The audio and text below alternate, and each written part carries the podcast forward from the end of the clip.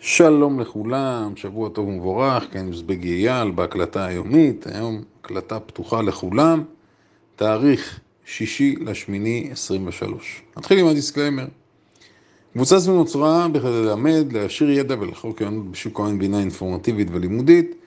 כל העושה שימוש בתכנים המועלים בקבוצה זו עושה זאת על דעת עצמו ואחריותו הבלעדית. חל איסור מוחלט לשווק, לפרסם או להציע הצעות מסוג זה לחברי הקבוצה.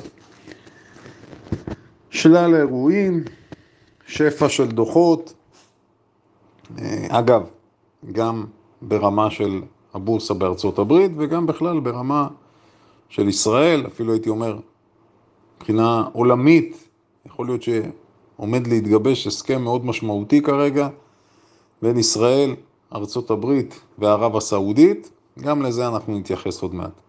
אבל אני רוצה לפתוח עם אה, שתי תובנות בעיניי חשובות מאוד.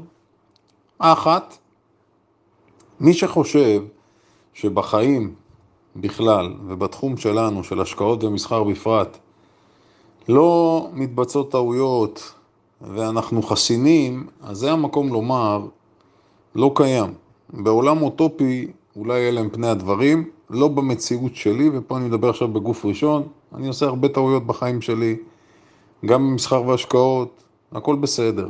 נתתי גם דוגמאות בהקלטה ביום שישי, סיפרתי על מגוון טעויות, החל מטעויות הקלדה, הערכות לא נכונות, אה, אפילו הייתי אומר אה, ניתוחים לא נכונים, הכל בסדר. כמובן, בתחום שלנו לפחות, כל עוד שהטעות היא בגדר ניהול סיכונים נכון, אז זה מה שנקרא פגיעה קלה בכנף. מי שעושה טעויות שלא ניתן לחזור מהן ולתקן, זה כבר סיפור אחר. ולכן ניהול הסיכונים שומר עלינו, וזה בסדר גמור, אז כל ניסיון להגיע ל-100%, מה שנקרא 100% הצלחה, או להגיד אני לא טועה אף פעם, זה לא רציני. אה, אבל אני מבהיר, כי לפעמים אנחנו קשים עם עצמנו. אין צורך להיות קשים עם עצמנו, הכל בסדר. המשפט שלנו שמלווה אותי הרבה מאוד שנים, אני מאמין בו ואני גם משתדל לפעול לפיו, זה מפסידים כסף, לומדים לקח, אוקיי? לפחות אם זה במקצוע שלנו, כן? אבל בכל תחום בחיים, תוצאות פחות טובות, לא נורא, לומדים לקח ומתקדמים הלאה. ונקודה שנייה שבעיניי היא לא פחות חשובה, אנחנו דיברנו הרבה על פומו. פומו תחושת ההחמצה, fear of missing opportunity. אבל המושג הנוסף, או הביטוי הנוסף שקשור לפומו זה יולו. You only live once. חיים פעם אחת. עכשיו, בזמן האחרון, אני שומע את המשפט הזה יותר ויותר. אני שומע את זה, אגב, יש לי שיחות, אני אוהב לדבר עם, עם הילדים שלי, וילדים בכלל, כיף לדבר איתם, כי מקבלים דברים שהם נקיים. בלי כל המסננים והפרעות בדרך, מקבלים מוצר שהוא מזוקק. אז אני שומע הרבה, חיים פעם אחת. עכשיו כמובן, בתחום שלנו גם חיים פעם אחת, אז למה שלא ניסע, למה שלא ניכנס לעסקה, אז עשיתי ניסיון, אז לקחתי צ'אנס. עכשיו, אין לי בעיה עם המשפט הזה, חיים פעם אחת, עם המוטו הזה. אממה, האם המוטו הזה מחזיק מים. זאת אומרת, האם מי שעומד מאחורי המשפט, בכל רגע נתון זה יכול להיות מישהו אחר, האם הוא אומר את המשפט הזה כדי להצדיק ולהרגיע את עצמו, או שהוא באמת מאמין במה שהוא עושה? אוקיי? לצורך העניין, אם עכשיו אני מחליט למכור את כל הנכסים שלי, מי שמכיר את הסיפור, היה סיפור כזה, נדמה לי שזה היה בחור בריטי, מכר את כל הנכסים שלו, התפטר מהעבודה, לקח את כל הכספים והלך, הסריט את עצמו שהוא נוסע לווגאס והוא לוקח הימור חד פעמי, או שהוא מכפיל או שהוא מאבד את הכול. אוקיי? זו דוגמה קיצונית, זה סיפור ידוע לפני שנים רבות. אז האם זה, זו פעולה שאני יכול להגיד, הכל בסדר עכשיו? חיים פעם אחת? אז לכל, לכל אותם אלה שדוגלים במשפט הזה, תסתכלו לעצמכם בעיניים. ותבדקו האם אתם סך הכל משכנעים את עצמכם שהכל בסדר, או שבאמת יש משהו אחר שעומד מאחורי זה. זו הערה חשובה בעיניי, כי מאוד קשה בעידן הרשתות החברתיות היום לעמוד בפיתוי. למה הוא עשה את זה? למה הוא טס כל שבועיים? למה הוא קנה בית גדול עם בריכה? למה ולמה? למה לא יש את הרכב הזה? למה הוא מרשה לעצמו אה, כל היום לשבת במסעדות? למה הוא מתעד את עצמו? אז בתוך עמי אני יושב, כל אחד שיחשוב על זה. הלאה. יום המסחר האחרון, למעשה הוא יום חריג בכמה בחינות. פעם אחת, אני מצרף לכם את הגרף השבועי של ה-QQQ, קיבלנו סגירה אדומה. עכשיו, הסגירה האדומה ברמה שבועית, הנר הוא נר מלא. לא היה נר כזה, אם אתם תסתכלו, מאז חודש מרץ למעשה, לא קיבלנו נר כזה.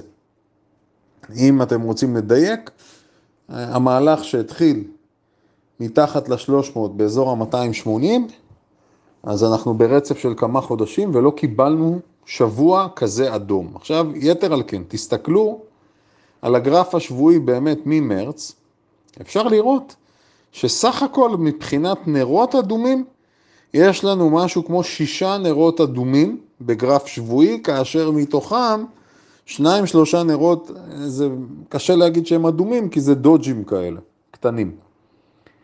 לעומת זאת נרות ירוקים, יש פה משהו כמו 15-20, שליטה מלאה בכמה חודשים, והשליטה הזו למעשה לדעתי גם מעוותת משהו בתפיסה שלנו, והיא גורמת למשקיעים וסוחרים רבים, הם פשוט שכחו שיש דבר כזה ירידות. מבחינתנו, דיברנו על פתיחת ההגנות, אני לא יודע לאן זה יתפתח, אבל לפחות התזמון שלנו היה טוב. זאת אומרת, אם היינו צריכים לבחור, אז הבחירה שלנו היא טובה, אני לא יודע לאן זה יתפתח. ההיגיון, תכף אני אדבר גם על ההיגיון קדימה, אבל אנחנו בסדר. עוד דבר בגרף השבועי אפשר לראות שהסקירה השבועית הנוכחית נמוכה משבוע קודם, זאת אומרת, הרמה הבאה כבר, אם אנחנו מדברים על זה מבחינת ירידה, ירידה אפשרית, אז אמרנו לאזור 360 בערך. אולי 362, זה בערך האזור שאם נשבור את ה-370, אז לשם, לפחות ביעדים ראשונים. עכשיו, כרגע לפחות הלחץ הוא בהחלט כלפי מטה. עוד דבר חריג, הפעם אני מצרף לכם את הגרף התוך-יומי ברמה של חמש דקות, כולל מספורים וסימונים שלנו, תראו, ישנם ארבעה חצים על הגרף. מספרתי גם ליד כל חץ, יש לנו 1, 2, 3, 4. הדבר המעניין, שקיבלנו פתיחה שהיא הייתה גפ-אפ בנקודה אחת, אזור 377 דולר, ואז ירדנו ושברנו את הנמוך, כאשר שברנו את הסגירה של יום קודם, לאזור 373. זה חץ 2. חץ שלישי, עולים בחזרה מ-373 ל-378, פורצים גבוה חדש בתוך היום, וחץ רביעי יורדים מ-378 ל-372 דולר, למעשה במהלך רצוף, ירידה של כמעט 2 אחוזים, קצת פחות, ומסיימים בנמוך. זאת אומרת, בתוך היום קיבלנו תנועות מאוד חזקות לשני הכיוונים. קראתי את ההודעות של חלק מהחברים בקבוצות מסוימות, והיו הודעות שכאשר כנראה שזה נכתב, לא בדיוק אה, בדקתי על השנייה, אבל כשהשוק עלה וחזר לעלות אה, לאזור הנקודה או החץ השלישי, אז למעשה חברים רבים כבר היו בטוחים שהיום הזה הולך להסתיים ירוק חזק. והם כתבו, אמרתי לכם, או הנה זה הולך להסתיים ירוק חזק, ובסוף היום מסתיים אדום. אה, בעיניי, זה בסדר, אפשר להגיד דברים, הכל טוב. אבל בעיניי זה מלמד על משהו אחר. התרגלנו כל כך לירוק, שלראות אדום, אנחנו, קשה לנו בתפיסה, לחלקנו, כן? אני מדבר עכשיו פשוט בגוף ראשון רבים, כדי שיהיה נוח. אז לא, ירידות זה דבר שקיים, ועוד מעט נדבר גם ונראה דוגמאות, כי אני לפחות פה הערכתי שהחצי השני של 23 הולך להיות מתאים יותר כנראה לסוחרי סווינג ופחות למשקיעים, אנחנו תכף ניגע בזה. בקיצור, ההטעיות הללו בתוך היום, בעיניי גם מלמדות, כי בסופו של דבר היום מסתיים בנמוך, שכרגע לפחות הלחץ הוא כלפי מטה. עוד דבר חריג שקרה, וכמובן זה חריג מאוד, הירידה של אפל. אפל מאבדת חמישה אחוז ביום מסחר אחד, זה הרבה בכל קנה מידה, וכמובן ה-QQQ רק 0.4 בערך למטה, אז ברור שזה לא הגיוני, אוקיי? מה זה לא הגיוני? זה לא מסתדר. אם הייתי אומר לכם, אפל ירדה היום חמישה אחוז, באינסטינקט הייתם אומרים, טוב, בטח השוק יתפרק שם. נכון, אמזון עלתה שמונה אחוז, אבל עדיין, עם כל הכבוד לאמזון, אפל זו המניה בעלת שווי השוק הגבוה ביותר. עוד דבר מעניין, מייקרוסופט, אה, אני מסתכל עליה, והיא רחוקה בערך עשרה אחוז מהשיא שלה. זאת אומרת, מייקרוסופט עשרה אחוז מהשיא רחוקה, אפל ירדה ביום אחד חמישה אחוז, והשוק יחסית אדיש. ה-QQQ מבחינת המרחק מהגבוה האחרון, זה לא באמת כזה דרמטי. סך הכל היינו ב-386 דולר וכרגע ב-372, לא ירידה כזו משמעותית, רחוקים משהו כמו 4% נגיד, 4.5% מהשיא. בעוד ששתי המניות הגדולות ראינו מה קורה איתן, אז זה עוד משהו שאומר לנו, אוקיי, מרימים גבה. אלה לא זמנים רגילים. הלאה. עוד, אה, הבטחתי שאני אחזור לסיפור של הסכמי אברהם וההמשך וההתפתחות למעשה של ערב הסעודית, ארה"ב וישראל, ומדברים על זה שמשהו עומד לצאת לפועל. אבל כשמדברים על זה צריך לזכור עוד דבר. סעודיה, ערב הסעודית, חתכה את התפוקה שלה לפני חודש וחצי בערך. תפוקת אה, חביות הנפט, הייצור היומי. הדבר הזה אה, כנראה, כן, הוא אחד הגורמים לכך שביום שישי קיבלנו חבית נפט כמעט במחיר של 83 דולרים. עכשיו, האם זו דרך של אה, מוחמד בן סלמן, הכינוי שלו MBS, להפעיל לחץ על ארצות הברית, דמות אגב צבעונית, לא כל כך ברור לפעמים מה הוא רוצה להשיג, אבל ברור שמבחינת השארת חותם, הוא רוצה להשאיר את חותמו בעולם, הוא סך הכל בחור צעיר, אפילו לא בן 40, מוחמד בן סלמן. הוא משחק איזשהו משחק. אחרת, אני לא רואה היגיון, מה, הוא רוצה לעצבן את ביידן, הוא רוצה אולי לתת לו מתנה, להגיד לו, אוקיי, נחזיר את יצור החביות, נחזור לתפוקה הרגילה, אני לא יודע, שורה תחתונה, הסיפור הזה לוחץ מאוד על האינפלציה. ובהינתן שזה המצב, אז אה, לפגישה הזאת תהיה משמעות.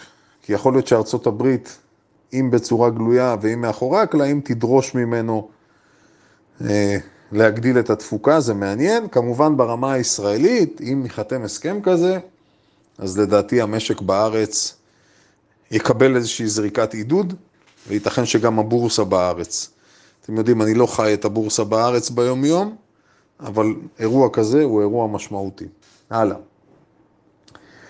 אחד החברים העלה,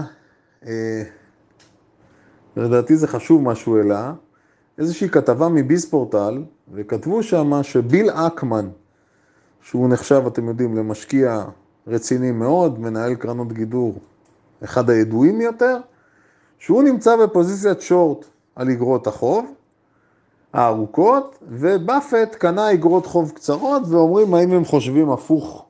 אז קודם כל, הכותרת הזו היא כותרת מטעה. תשואת אגרות חוב לטווח ארוך זה משהו אחר מתשואת אגרות חוב לטווח קצר, אבל ההיגיון של ביל אקמן אגב, נזכיר, זה שהוא מדבר על כך שהתשואה צריכה לעלות, אנחנו הסכמנו עם ההיגיון הזה, ולכן כשתשואת האג"ח ירדה לשלושה ומשהו אחוזים, מתחת לשלושה וחצי דיברנו על זה שההיגיון אומר שהתשואה תחזור לעלות ומחירי האג"ח ירדו, מה שאכן קרה.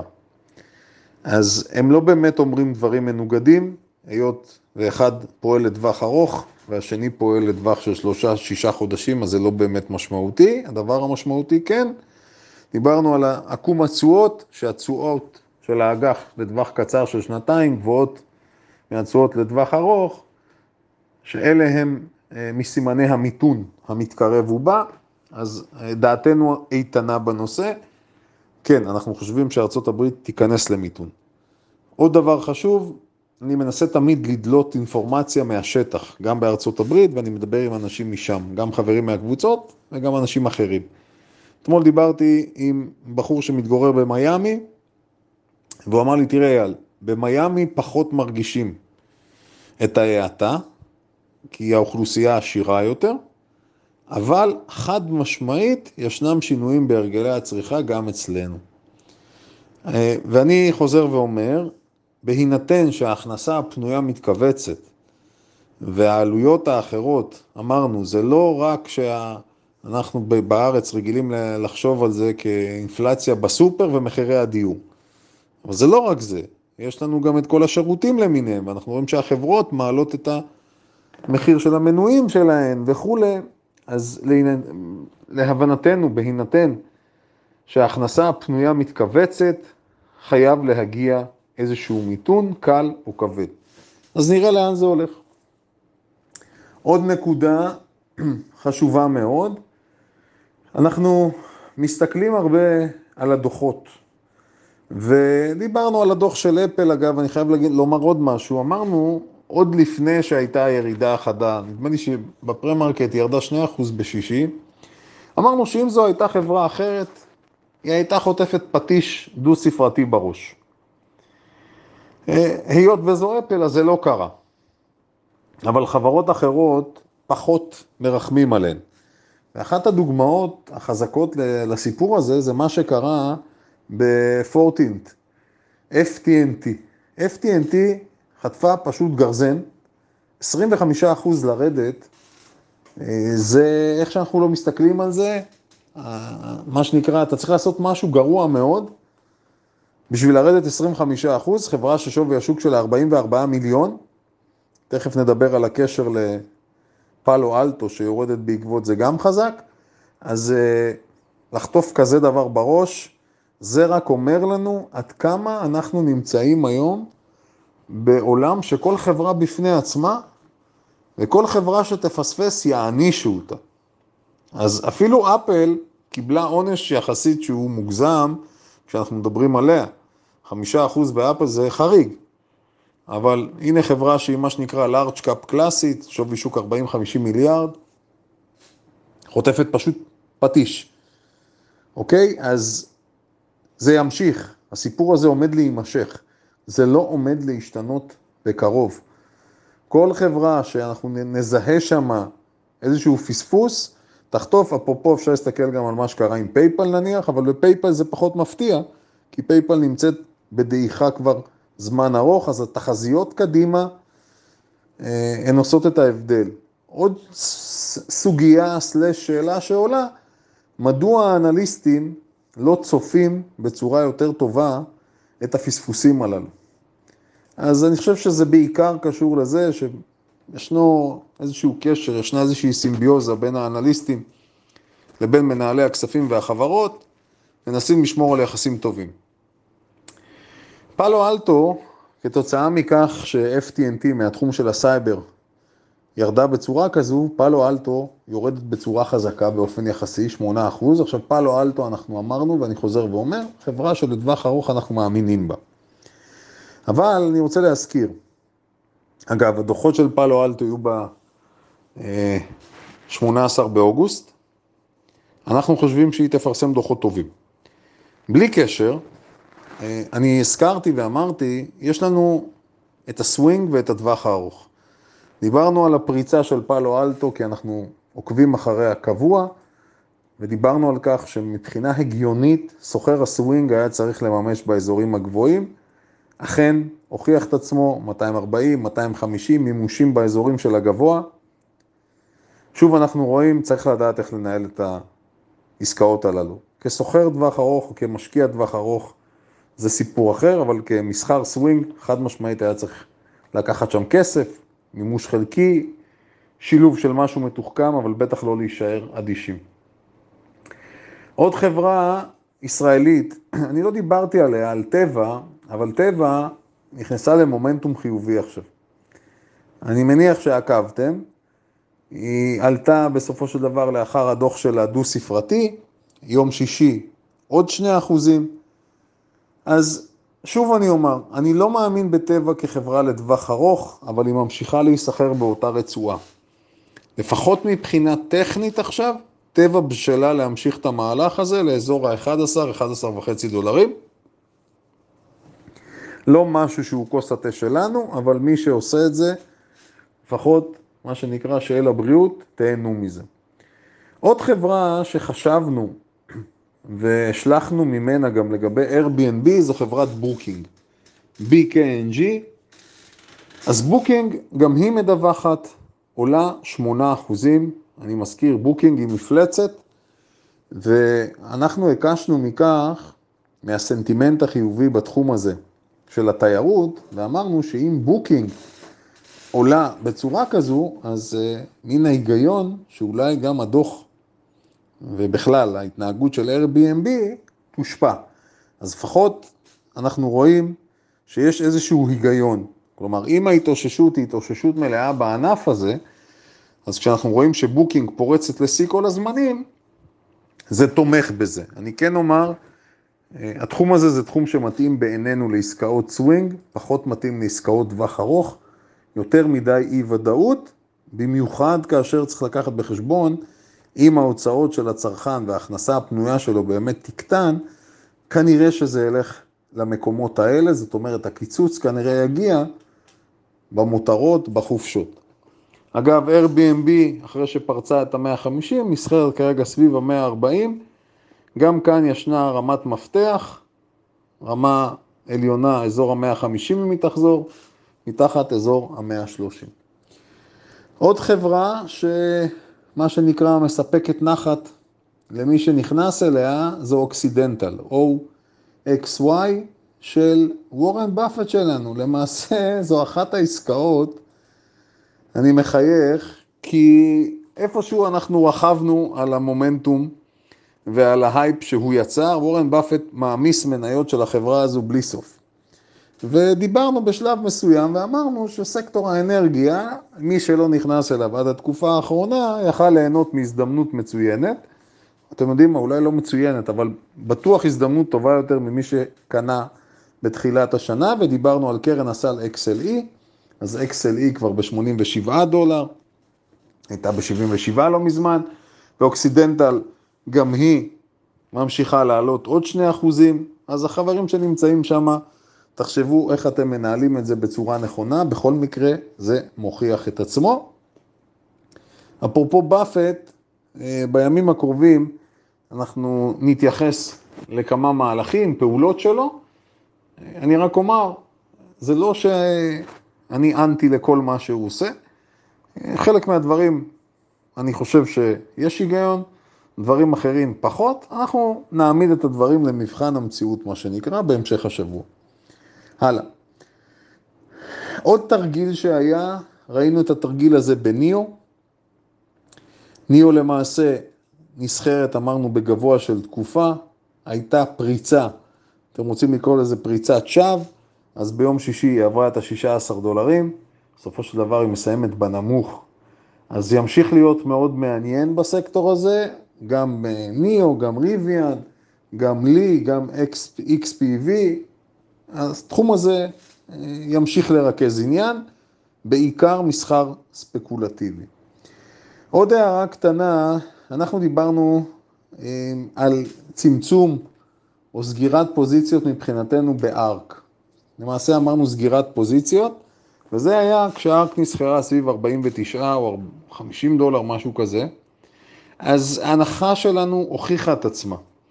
ושוב, אנחנו רואים שעם כל הכבוד לעליות בשוק, העליות בשוק הן מגיעות ונסמכות על הגורידות.